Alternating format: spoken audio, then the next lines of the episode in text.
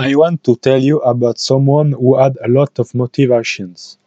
Walt Disney is an American producer, director, screenwriter, and animator, born in December 91 in Chicago, Illinois, and died in December 1996 in Burbank.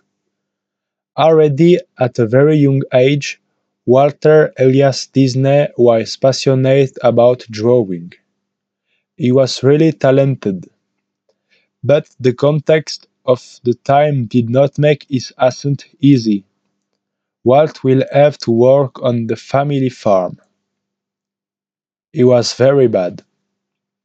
He wasn't doing to be a farmer.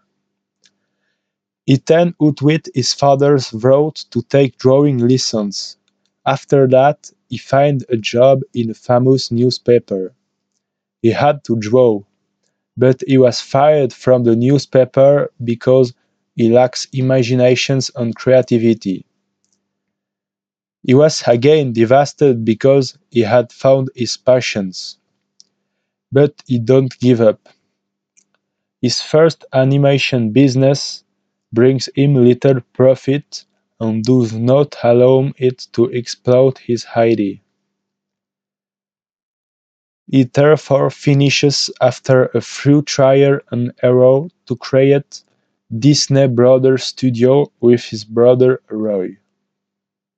But the trick is not played.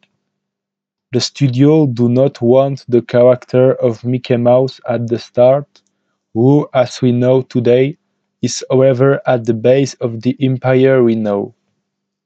Now Disney is the biggest film company for the kids film. Their most common are The Lion King, Frozen, Zootopia, and Cars. Cars was this famous film with car with eyes and mouth. With The Lion Kings, Disney earned $1.6 billion, and Disney had a lot of amusement park. One of the most popular is in Paris.